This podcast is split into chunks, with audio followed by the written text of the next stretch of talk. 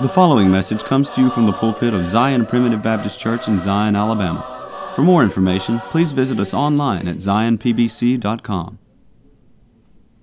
In our morning service, we've been on a series about the life of Joseph. We've entitled that series, How Big is Your God? Uh, that question is a good question for us to ask because how big our God is determines how well we live our lives. Now, understand, how big our God is doesn't depend on what we think about how big He is, okay? He's as big as He is, regardless of whether we realize it or not. But the question we're asking ourselves is how big do we perceive Him to be? And we've seen in Joseph's life that uh, so far he's been big enough to carry him from the shepherd uh, of the, being the shepherd of the sheep to being the prisoner in the pit to being uh, the, uh, the second in command uh, in the nation of Egypt. But I don't want to talk about Joseph tonight. I want to talk about Zion Church tonight. Uh, certainly, our question in that series is about how big God is to us. And how big He is to us makes a difference in our lives. But I want to say this how big God is to our church makes a difference in the life of our church. And there's something special about Zion Church. Now, I don't mean that to the that he's more it's more special than than Five Mile or Bethlehem or some other church. That's not what I'm talking about. But in comparison to the world and to the world's churches and the denominational world out there, there's something special about Zion Primitive Baptist Church and indeed all of God's churches of like faith and order. But I want to focus on Zion particularly. What I want to do tonight is talk to you about, just briefly, about how this church began. And, and we all know that it was many years ago that the church was founded. And ask ourselves the question is, is the foundation still good enough today? Is the foundation that it was built on then good enough for us to continue to stand on today? We all know that if you take that, um, that plaque out in the foyer and look at it and read it, it's written in longhand writing. It's a little bit hard to read, but it's got the church constitution and the church covenant on it, and it's also got the articles of faith. And you're going to find when you read that that Zion Primitive Baptist Church was constituted on the Saturday before the third Sunday in May of 1847. This year will be 173 years ago. There's not much left today that we're doing the same way we did in 1847. We're not traveling like we did in 1847. We're not farming like we did in 1847. We're not eating like we did in 1847. We're not doing many things in 2000, uh, 2020 uh, that today in 2020 that we were doing in 1847. Things have advanced and changed and modified, and you might even say evolved.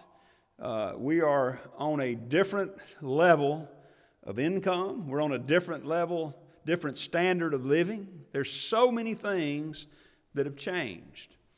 And so, intuitively speaking, I guess we'd probably think that the church needs to change, right? in that, in that naturally what we think? Well, okay, so many things. Our, our homes, our jobs, our technology, all that's changed. Surely, surely the church needs to have changed some since 1847. Maybe change its practices, maybe change its doctrine. Probably that's some old fogey doctrine, some old fogey practices from back in 1847, right? There's a lot of churches out there. Let me just say this, not casting aspersions, okay? There's a lot of churches that were founded in the same time period and if you go and look at what they were doing then and what they preached then and how they conducted services then, and you compare it to how they conduct services today, there's a lot of difference. A lot of difference. Where are we at Zion Primitive Baptist Church in 2020 verses 1847. Well, now, certainly you'll, you would probably see there's some changes. There was changes that we've experienced uh, even since 2011 when we started meeting in the old building there. We've, we've changed some things. We've changed into a new building. We built this building and we've got um, uh, a nice place here and we, we've been blessed in that regard. So there's been a few changes like that, and I'm sure. You know, those kinds of changes are not a big deal. Uh, the Lord never did really care where we met. Uh, they started out meeting in homes and, and so forth. Uh, so, you know, the, does the place really matter? And, and I'll just go ahead and tell you, it doesn't really matter, okay? The type of building we meet in doesn't really matter. But, but does the way we conduct our services and does the things that we believe, do, do they matter? Absolutely they do. And let's, let's, just, let's just talk about that now for the next little bit. Because I want you to see by the end of this service, and I think you already know this, that Zion Primitive Baptist Church is still conducting its practice in the way they conducted it in 1847 and is still preaching the message that they preached in 1847. And that kind of consistency is not common in the world around us, is it? But there's a reason for it.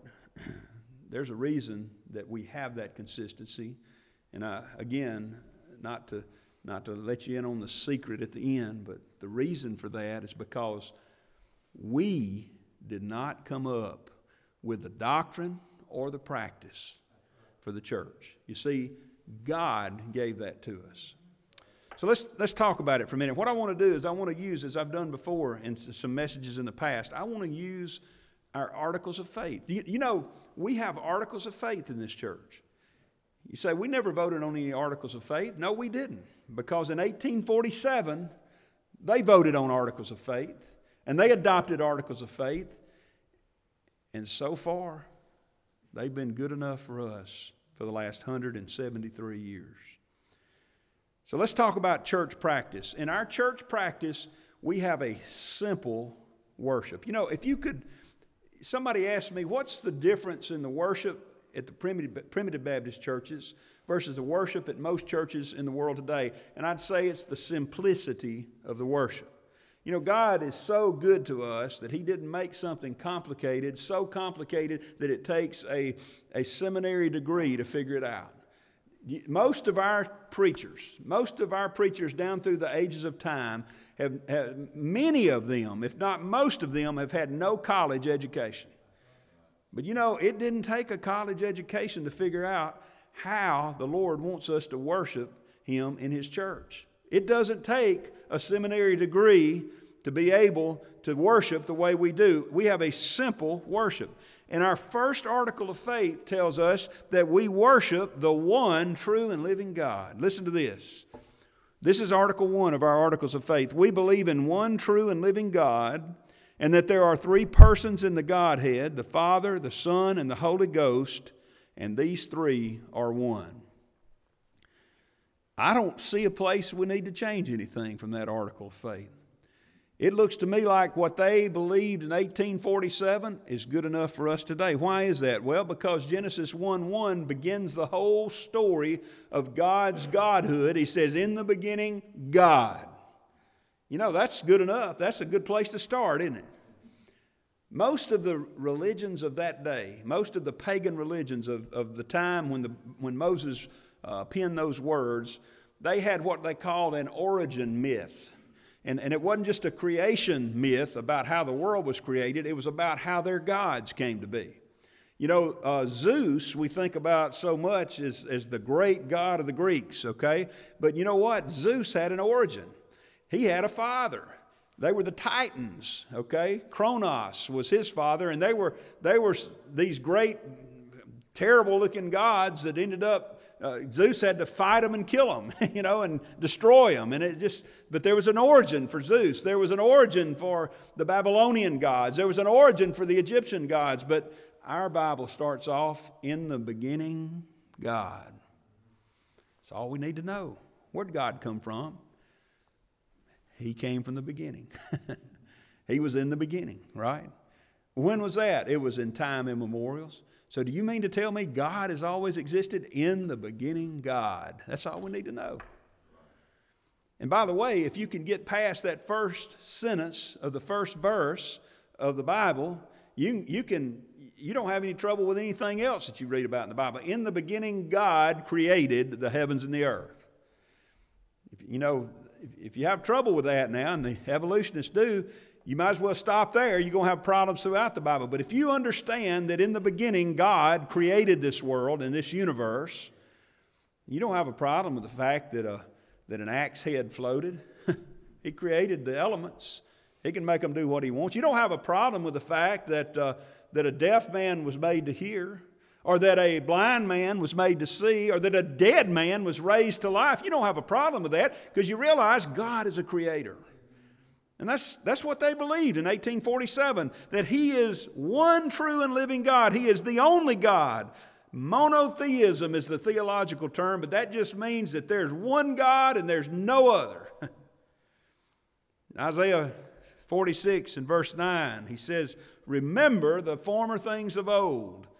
You know, sometimes I, I realize that we got a lot of education and a lot of knowledge today that they didn't have in years past. Um, and I'm thankful for most of it. I'm thankful when I go to the doctor today, they don't just bleed my blood out, you know, trying to heal me. I'm glad they know more than they did back then. Knowledge is not necessarily a bad thing.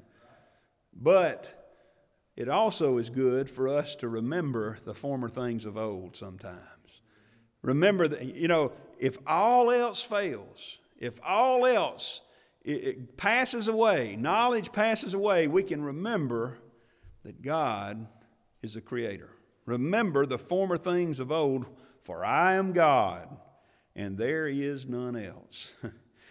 right there, you lost Bill the Babylonian, okay? You know, Right there, you lost Ed, Edgar the Egyptian. You know, you, you lost all those folks back in that day. They didn't understand this, they didn't believe this. In fact, in Egypt, there was a time when they had a Pharaoh that was a monotheistic Pharaoh. He believed in one God, not our God, but in another God, and he, he tried to make them be monotheistic in, instead of what they call pantheistic, which means they believed in all kinds of gods. And they got so mad at him, they killed him and overthrew him, you know, and, and tried to erase his name from everything, see?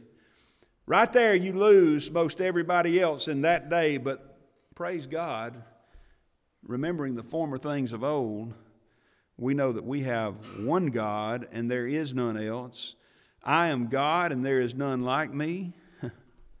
you know, if I, not too long ago, I was. Um, I hadn't even talked to Brother Buddy about this, I don't think, but you know how you see somebody and you say, hey, that looks like so and so else. We had, a, uh, we had a veterinarian come up and work on a cow, and she was about Sister Rachel's age, about her height, looked a lot like her. I, that's all I could think of to describe to Sherry that said she reminded me of Sister Rachel Taylor, Abernathy Taylor, whatever. Anyway, um, so uh, you know, there might be people that, that you would describe as saying, well, uh, he's tall like Brother Buddy. Uh, he's fat like Brother Chris, you know, or something like that. You know, you might, you might say he's got these, you, you compare people to describe them to somebody else. But let me say something to you. You can't do that with God. He said, I'm God, and there is none like me. Tell me what God's like. Well, he's like, oh, no, no, he's not like him. Well, he's like, no, he's not like him. Uh, you know, there's, there's a reason I believe they didn't have cameras back in Jesus' day so they could take a picture of him. And we really don't have any paintings of Jesus whatsoever. You, know, you have paintings, but they're not of Jesus, let me say. We're not supposed to compare him. We're not supposed to be saying, oh, he's like this person or he's like that person. He is God and he is unlike any other entity in the universe. And he's also, it's also important to remember a fundamental principle. Hosea 11 and verse 9 says, For I am God and not man. That's pretty simple, isn't it? But sometimes you need to remember that He's God and you're not. I know I have to. Sometimes I need to remember He's God and I am not. There's a lot of things I think need to happen in this world, a lot of changes that need to be made, but listen to me. I, I may think all these things, but He's God, I'm not.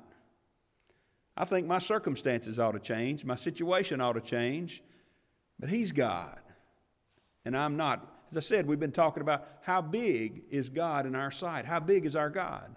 Is He big enough to trust the details of your life to? Is He big enough to trust your circumstances to? Well, He is, whether you know it or not, but I hope you know it because it makes you feel a whole lot better.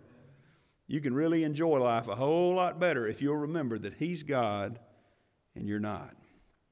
This article of faith says that He is a Trinity. There are three persons in the Godhead, and these three are one. In 1 John chapter 5, in verse 7, the greatest, probably the clearest statement in the Bible about the Trinity of the Godhead. Listen to this. It says, For there are three that bear record in heaven the Father, the Word, and the Holy Ghost, and these three are one. We're going to talk about it in just a minute, but there's a reason I believe the King James Version of the Bible is a version we ought to be using. Because there's almost every other version of the Bible that you'll pull out and look at will leave that verse out. They will leave that verse out. That's the clearest expression, the clearest statement that God is a great three in one. In fact, um, I'll say this I don't believe it's necessary to go back to the original Greek or the original Hebrew, but sometimes it's interesting to do that. And if you go all the way back to the first chapter of Genesis, in the first verse, it says, In the beginning, God created the heavens and the earth. The, the word for God there is Elohim, E L O H I M. The suffix I M, im, in Hebrew is plural. Isn't that something? Uh, you know, if you, if you got something like we add an S to it to make it plural, you know, you got one cow or three cows. You know, for the Hebrews, what you would do is you'd add the suffix im to it, just like we add an S. Isn't that interesting that the very name of God, Elohim or Elohim, that is, that is, the, that is the plural? it's in the plural in the, in, the, uh, uh, in the syntax of that language. Later on in Genesis 1, down towards the end of it, he said, Let us make man in our image. Just in case you don't have a Hebrew degree and, and don't know to go back to that, he makes it plain. He makes it plain right there. Let us make man in our image. God is the great three in one. Preacher, tell me how that works. I don't know. I can't tell you, okay?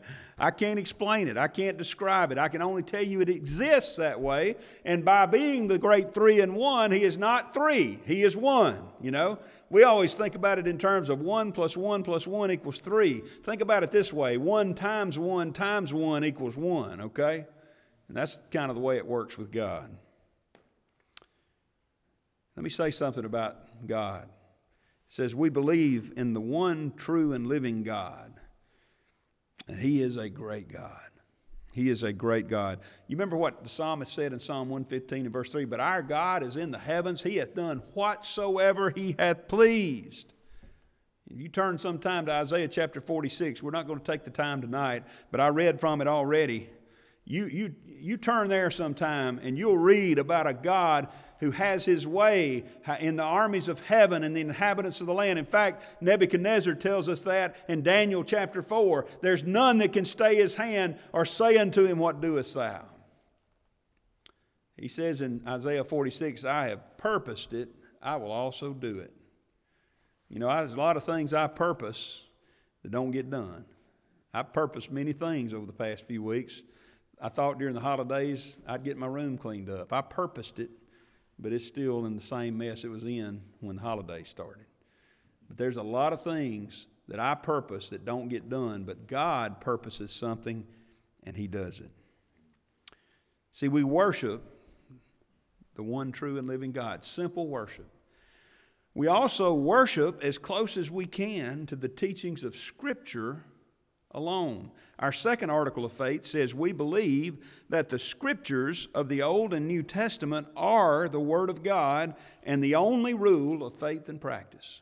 There's no board over, uh, overseeing Zion Primitive Baptist Church trying to tell us how to conduct our services or send us a preacher or try to do anything to affect how we do things. We, as an independent body of Christ, we are here to worship in accordance with the Scriptures. You see, the Scriptures, we believe, are inspired. 2 Timothy 3, verse 16. We could probably quote it, but just to turn there, just in, to get it right. All Scripture is given by inspiration of God and you know, I'm thankful that he didn't stop there. He said, All scripture is given by inspiration of God, but he also says something else about it. He said, It's also profitable. it's profitable. You know, that's what I love about, about God and how he's, what he's given us in this life. I'm so thankful, so thankful he saved us for eternity. But he was so gracious to give us some things here you know, He could have saved us for eternity and given us no help in struggling through this sin cursed world. And you know, I've said this many times. I'm thankful for the doctrine of grace, the doctrines of grace. I'm so thankful for the doctrines of eternal salvation. But how does that help me now? Well, the, the Bible tells us clearly that the Word of God, the Scripture, is profitable. Listen to us. It says it's profitable for doctrine, for reproof, for correction, for instruction in righteousness, that the man of God may be, through, may be perfect, truly furnished unto all good works. The Word of God is, what he's saying here is the Word of God is all we need. I love to read after the philosophers. I love to read about Plato and Aristotle and some of the early church fathers. I gave Tim a book for Christmas about the early church fathers, and it's interesting to read about some of the ways they, their practice was so uh, almost identical to ours in that time. But let, let me tell you, I don't need the early church fathers. I don't need uh, Plato and Aristotle. I don't need commentaries. I'm glad we've got them and they, they're helpful. But all I really need is the scripture. Because that's it's given so that I can be perfect, that is, mature and complete and whole and thoroughly furnished unto all good works. Notice that it's practical. It's practical. It doesn't just, it doesn't just capture your mind. Uh, when it captures your mind, it, it causes your body to come in line, you see, your actions, not just your thoughts. Notice it says it's profitable for doctrine to tell you, that is, to tell you what the right way is. And it's profitable for reproof, that is, to to correct you, to get on to you, if you will, when you're out of the right way. It's profitable for correction, that is, to teach you how to get back onto the right way. And it's profitable for instruction in righteousness, that's how to keep you on the right way. I don't need anything else, do you? I, I, I think that's pretty much covers everything that I need. And that's what we believe that the scriptures do for us. It tells us in 2 Peter, and we won't have to turn there, but chapter 1 and verses 20 and 21, that no scripture is of any private interpretation. And that tells me that I can't just go in here and pull out what I like and cut out what I don't like. You know, if I, I've heard it said so many times that context is everything. Uh, Brother Sonny Piles, that statement by him, a text out of context is usually just a pretext. I like that. You know, I could prove, I think I've told you this before, I could prove by taking scripture out of context that Jesus and his disciples rode in a Honda. I can. It says they were in one accord, right? You take that out and you say, oh, well, they rode around in a, uh, Canaan in a, in a Honda. You can do that you can do anything, you can prove anything by taking scriptures that you want and, and using them in a private way. But let me say to you, no scripture is of any private interpretation. It's not about you just getting it to say what you want. And it also means that it's not of a private interpretation of its own self sitting there alone. You got to put it here a little, there a little, line upon line, precept upon precept. That's the way the scriptures work. And that's why we need to be students of the Word of God. I also believe, and we believe here at this church, that these scriptures are not just divinely inspired, but that they are divinely preserved. In Proverbs, uh, Psalms chapter 12 and verse 6, listen to this. This is David here saying, The words of the Lord are pure words, as silver tried in the furnace of fire, purified seven times. Okay, that's a good description of the Word of God. But now listen to this. Thou, speaking to God, thou shalt keep them, O Lord, thou shalt preserve them from this generation forever. See, I don't only believe in divine inspiration, I believe in divine preservation. We believe that these scriptures are what we need. And I said before, I believe that in English, the King James translation is the best and is the one that we ought to be using because, as I said before, you've got verses left out, you've got verses changed, you've got things rewritten. You know, some of them, some of the translations will make in the beginning of the in the uh, the foreword to the translation, they'll tell you their purpose is to not get the literal translation, but to get the sense of it. Whose sense? That's the problem. Whose sense? Somebody else's sense, not God's sense. God said what He wanted to say, and we need to stick to that. Simple worship. We believe that these scriptures are complete and there's no, there's no need for any additions. What, what is, what's the psalmist say? Wherewithal shall a young man cleanse his way? By taking heed thereunto according to thy word.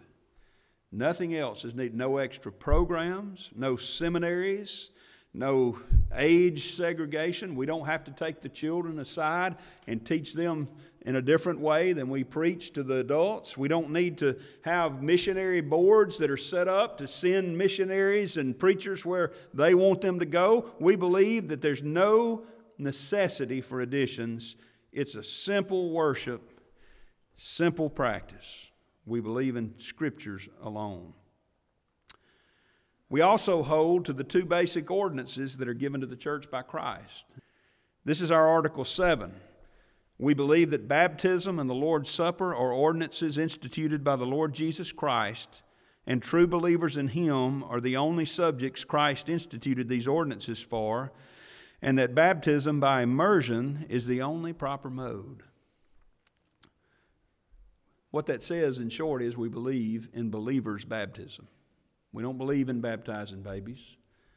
We don't believe that anyone other than a believer is a proper subject for baptism. In, in Acts, the second chapter, about the 41st verse, it says, They that gladly received the word were baptized. Not those that had, couldn't hear the word or couldn't understand the word, those that gladly received his word. And by the way, um, you say, well, why do you immerse? Well, there's a variety of reasons. Jesus went down in the water where John the Baptist was and that sort of thing, but you don't have to even go that far. You can just look to the definition of the word baptism or baptizo in Greek. It means to fully immerse. In fact, the word baptizo in, in ancient days talked about dyeing a garment. That's what, it was, that's what it was applicable to in the ancient writers. That Greek word was talking about taking a garment and, and putting dye on it. Now, let me ask you this Have you ever tried to dye a garment by sprinkling it? Doesn't work, does it? Doesn't work. It just gets a bunch, bunch of spotty mess. It makes a problem there. You dyed garments by completely immersing them in the dye and leaving them there for a while. And when that word is now used uh, to, to, to denote what we now today call baptism, it still refers to immersion. And by the way, the, I mean, think about it. What, what's the purpose of, of the ordinances? The ordinance of baptism is a demonstration of the gospel. You know, we don't have to have plays and that sort of thing out here in front of everybody to demonstrate the gospel. We don't have to have, have to have interpretive dance to show forth the gospel because we've got a couple of things called ordinances that are that are demonstrations of the gospel message. You take a believer who professes Christ and you, you go down into the water and you uh, immerse that person down under the water and you bring them back up out of the water, and that's indicative of the death and the burial and then the resurrection of the Lord Jesus Christ. You take the Lord's Supper, you take the communion service, and you have the bread and you have the wine, and, and that's uh, showing forth his death till he come. That's primarily focusing us not upon his resurrection, but upon his death. Uh, although the resurrection, I realize, is part of that, but he says when you do the communion service, you're showing forth his death till he come. Anytime the blood is separated from the body, you have death, don't you? There's no way anything can live, any, any person can live with the blood separated from the body. And that's all you have seated out there up on that table is the blood represented by the wine and the body represented by the unleavened bread. those are our ordinances. We also do something that Jesus said you ought to do. now, I know people say, well, he didn't mean you had to do it. He didn't say, thou shalt do it, right? When my daddy said, son, you ought to go out there and feed the cows, if I was still sitting there an hour later and hadn't gone out there to feed the cows, I ought to have done it. and I knew I ought to have done it. Jesus said, You ought to do this. And he's talking about washing the disciples' feet. And we do that as a part of all of our communion services. Now, whether you consider that a part of the ordinance or uh, something we do in, in conjunction with it, I don't care. But let me say to you, it's something we ought to do, okay? And that's why we do it. And by the way, that, that's Jesus is so amazing in his, I mean, his wisdom and his knowledge is so far exceeds ours. You know, what better thing could he have given us to help us exist or coexist in the church as, as fallen sinners. I mean, I, I, there's nothing better. You know, he could have given us a catechism to read, or he could have given us a, a plaque to hang, or something. No, the best thing he gave us was the Lord's Supper, followed by the, the washing of the saints' feet. You know, we, we can't exist here. We're, we're fallen sinners. Brother Bob prayed this morning, and I can't remember exactly how he put it, but he's talking about how amazing it is that all of us were here together, and without the Lord, we'd just be a bunch of people gathered together. And that's the truth. And without the Lord, we would just be here, uh, sort of a social band here. But, uh, but He is, with the Lord's Spirit here, we're bound by ties of love and fellowship. And He gave us, even then, an instruction to wash each other's feet to remind us that we're sinners and we need to forgive each other. And we need to serve each other all throughout the year. So far, I don't see a need to make any changes to any of these articles of faith. It's been working pretty good. Church practice, simple, simple worship. Well, what about the preaching? Okay, there's some articles of faith that talk about the message. Once again, it's a simple message. Someone asked me one time, What do you as primitive Baptists believe? And I said, You know, probably the best summation of our beliefs is Matthew 1 21. He shall save his people from their sins. And we just, we're just simple enough to believe he did it. We're just going to have to accept that he saved his people from their sin. Now, we have several articles of faith that, that delineate this, okay? So I'm going to skip around a little bit, but one of the things we still preach today is that man in nature is dead in sins. Our Article 4 of our Articles of Faith says, We believe in the doctrine of original sin and the impotency of man's recovery in and of himself from the fallen state which he is in by nature. That simply says we believe man in nature is dead in trespasses and sins. Ephesians 2 1, you hath he quickened who were dead in trespasses and in sins. Dead means dead. That means you're in, in, nature, you have no spiritual acumen, you have no spiritual life, there's nothing spiritual within you. The tale of the fall of man begins in Genesis chapter 2, verse 17. He says, In the day you eat thereof, speaking of the tree of the knowledge, of the fruit of the knowledge of good and evil, in the day you eat thereof, thou shalt surely die. There's only ever been two messages preached in the history of the world do you know that? You say, well, there's thousands, if not hundreds of thousands of religions, but there's only two messages. God said, Thou shalt surely die. In, Gen- in Genesis chapter 3, the devil said, Thou shalt not surely die. That's the only two messages. Man either died when he ate of the fruit or he didn't. Man either died and became impotent to, to recover himself out of the fallen state he was in, or else he didn't. And he can somehow get back up to where he was. And that's the two messages you hear in the world today. And I mean within the Christian ranks. That's still the two messages that are taught. You know, I think I'll go with the one God taught as opposed to the one the devil taught. What about you? 1 Corinthians 2:14 is probably the best statement of this condition that there is for the natural man receiveth not the things of the spirit of God for they are foolishness unto him neither can he know them for they are spiritually discerned.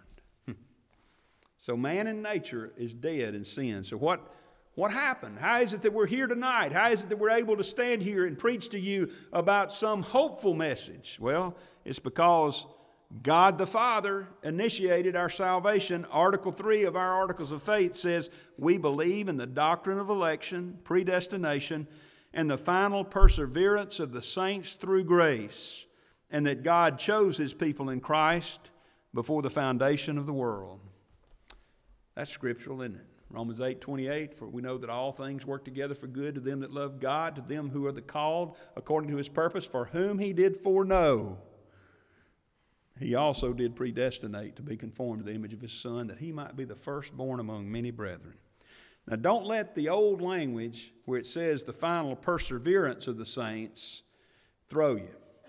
I know that there's a perseverance doctrine taught today that is contrary to the Word of God. It says that those who are children of God will ultimately persevere to the end in works and faith, okay? In other words, if you don't do if you don't persevere in faith, if you don't persevere in doing good works, if your good works don't, don't mark you out as a child of God, then you never were one in the first place. That's what they teach out there. But notice that this says that this final perseverance of the saints is through grace. And that's the old way of saying preservation. that's the old way of saying, back then it wasn't an issue. Everybody knew what they were talking about when they said perseverance and grace. That means that God had to keep you or you won't be kept. Just the bottom line. God has to keep you or you won't be kept. There's no way you can keep yourself, and even the prodigal son has hope. Isn't that something? Even Lot has hope. Boy, Lot didn't persevere in faith, did he? Lot didn't persevere. Lot was committing cr- crimes that would label him a sex offender today. The last time we see him. And yet, Peter says, he was a righteous man. Not righteous in works, but righteous in spirit because of the imputed righteousness of the Lord Jesus Christ. But notice that God the Father initiated our salvation. He chose us in Christ. Remember Ephesians 1 4, according as He hath chosen us in Him before the foundation of the world, that we should be holy and without blame before Him in love, having predestinated us unto the adoption of children by Jesus Christ to Himself. God the Father in eternity past. You know, I know they were every, all the God the Father, God the Son, and God the Holy Spirit were working in tandem. They were working together because these three are one, remember? They agree in one. They're agreeing on everything, so they're all there together. But we read about God the Father primarily being the one responsible for choosing his people in Christ before the foundation of the world. He tells us through Jeremiah, Behold, I have loved thee with an everlasting love. Therefore, with loving kindness have I drawn thee. You see, God loved us. We were predestinated in love. So many people think that predestination is about wrath. So many people believe that election is about God passing people by. No, election is about God choosing people. Election is about God including people that otherwise excluded themselves. Is there anybody going to be in hell that doesn't deserve it? If you can answer that question, oh, yeah, this one didn't or that one didn't, then God's unrighteous. But otherwise, if everyone in hell deserves to be there, you cannot blame God with unrighteousness. See, election's not about the wrath of God. Election's about the love of God. He said, I will have mercy on whom I will have mercy, and I will have compassion on whom I will have compassion. That's what the doctrine of election's about. God having compassion upon those whom He chose. What a beautiful love story. And then Article 5 of our Articles of Faith says this We believe that sinners are justified only in the sight of God by the imputed righteousness of Jesus Christ. See, God the Father may have initiated our salvation, but God the Son executed our salvation. He executed the, the covenant of grace. Remember Romans 8 and 29 for whom he did foreknow, he also did predestinate to be conformed to the image of his Son, that he, that is his Son, might be the firstborn among many brethren. Moreover, whom he did predestinate, them he also called. Whom he called, them he also justified. Justification, that's the work of the Son. That's the work of Jesus Christ. All the blood sacrifices of the Old Testament pointed us straight to the cross of the Lord Jesus Christ. In the gospel according to Isaiah, okay? I like to call it that because that's what it is. In the gospel, according to Isaiah, Isaiah 53 and verse 4, he says, Surely he hath borne our griefs and carried our sorrows. Yet we did esteem him stricken, smitten of God, and afflicted. So many, all those that passed by, and the Pharisees, and those that were, they were wagging their heads. They were talking about how, oh man, he claimed he was the Son of God. But now look at him. Look at what he's doing up there. Let him come down if he's really the Son of God. They had no clue what was really going on there that day. Even one of the thieves, actually, both of the thieves, to start with, both of the thieves were saying, Man, save yourself and save us in the process. We hate this, it's painful. You know, one of the thieves, though, got to the point where he realized he had a change of heart, Brother Buddy. He had a change of heart. Now, does that mean he changed his heart? no. No. He had a hard heart, just like the other thief because he was casting the same in his teeth. But something happened to him that we're going to talk about in a minute. His heart changed, and he saw him for what he was. He said, This man had done nothing amiss. We're justly condemned, but not this man. Isaiah says he was wounded for our transgressions, he was bruised for our iniquities. The chastisement of our peace was upon him, and with his stripes we are healed. Now, listen to this. I like this. All we like sheep have gone astray. We have turned every one to his own way. That's the condition we're in. We just read about it. Man by nature is dead in sins. All we like sheep have gone astray. We've turned everyone to his own way, and the Lord hath laid on him the iniquity of us all. Isn't that something? That's what the Lord Jesus Christ did. By the way, that's why you don't need to be mad at one another. You don't need to be mad at me, and I don't need to be mad at you because we all have gone astray, and Jesus Christ died for every single one of his elect children. That's what Jesus did. He executed our salvation when he died on the cross, he fulfilled it. But you know, I mentioned that thief. How is it that someone like him comes to know that? Well, it's because of Article 6 of our covenant, our Articles of Faith. It says, We believe that God's elect shall be called and regenerated and sanctified by the Holy Ghost. That's the Articles of Faith from 1847. You know what that's telling us? God the Father initiated our salvation. God the Son executed our salvation, but God the Holy Spirit implemented our salvation right here and now.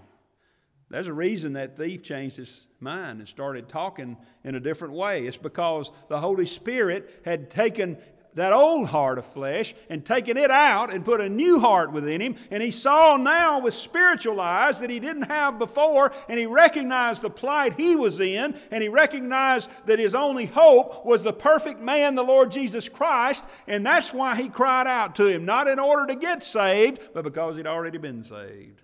Isn't that great? Isn't that awesome? Remember 1 Corinthians 2:14, the natural man receives not the things of the spirit of God, neither can he know them. That's what plight we're in. That's why Jesus said, Nicodemus, you got to be born again.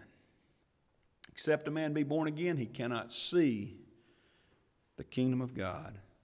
Well, how does it happen? Do I go back into my mother's womb? And do I? Do? No, he said, I'm going to tell you, Nicodemus, it's like the wind. It blows where it listeth, it blows where it wills. And thou seest the passing thereof, but canst not tell whence it cometh, nor whither it goeth. Now listen to this. So is everyone that's born of the Spirit. Every single one that is born of the Spirit is born in exactly the same way. Different circumstances, different time of life, maybe. I read about a man on the road to Damascus who, by the way, wasn't looking for God. He wasn't seeking Jesus. He was yet breathing out threatenings and slaughter. He had papers to go haul Christians into jail and to prison to have them murdered. He held the coat of Stephen as they stoned the first martyr of Christianity in a Christian history. Oh, but on the road to Damascus, he was overtaken by the very one he sought to persecute, that he sought to destroy. And you know, it didn't take long, did it, Brother Buddy? He said, Who art thou? Lord. he, he had already understood that there was something here that was different than before. But you know, if they're all born in the same way, then where does that leave us with the teachings in the world that you have to do something in order to get born again? You got to pray the sinner's prayer. You got to ask Him into your heart. You got to come under conviction, and then while you're under conviction, take the step forward. Otherwise, if you go back, you'll never be born again. Is there someone that we can read about that was in a condition where he wasn't able to call on Him? or to pray to Him or to even form a thought toward Him. Over in the first chapter of Luke, I read about such a one.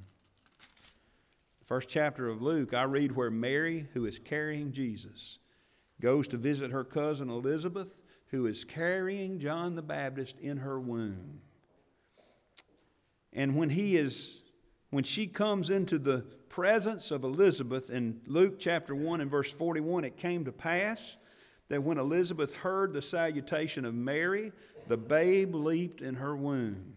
And Elizabeth was filled with the Holy Ghost. And she explains what happened down in verse 44. She said, As soon as the voice of thy salutation sounded in mine ears, the babe leaped in my womb for joy. The babe in the womb. Uh, how many times have you tried to teach even simple addition to a baby in the womb. Mean, that'd be crazy, right? Nobody, a baby can't understand anything. A baby doesn't even know how to talk when it's born, but this baby was able to leap for joy. you know why he was able to leap for joy? Because joy is a fruit of the Spirit.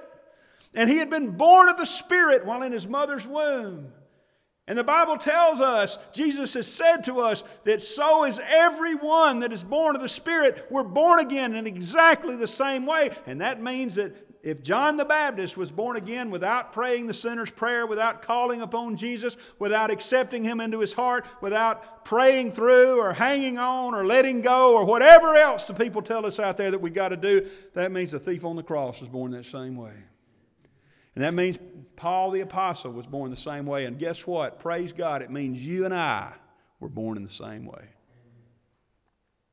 We believe that God's elect shall be called and regenerated and sanctified by the Holy Ghost. I don't see so far any of these articles of faith that need to be amended. I'm not going to put it on our agenda for our next business meeting to say, hey, we need to change something here because I just don't see it. Looks to me like they got it right in 1847. The last article of faith, Article 8, is one that sort of is the result of all the rest of them. And I'll say to you tonight, as we bring this to a close, that the only way Article 8 works is if all the others work. Now, listen to this. We believe in a resurrection of the dead and a general judgment. Okay? I don't have time, our time's gone to go into all the details of that. But let's just suffice it to say that because God the Father initiated our salvation, and because God the Son executed our salvation, and because God the Holy Spirit implemented our salvation, Jesus Christ is coming back for his people. That, that pretty much sums it up, isn't it, right there?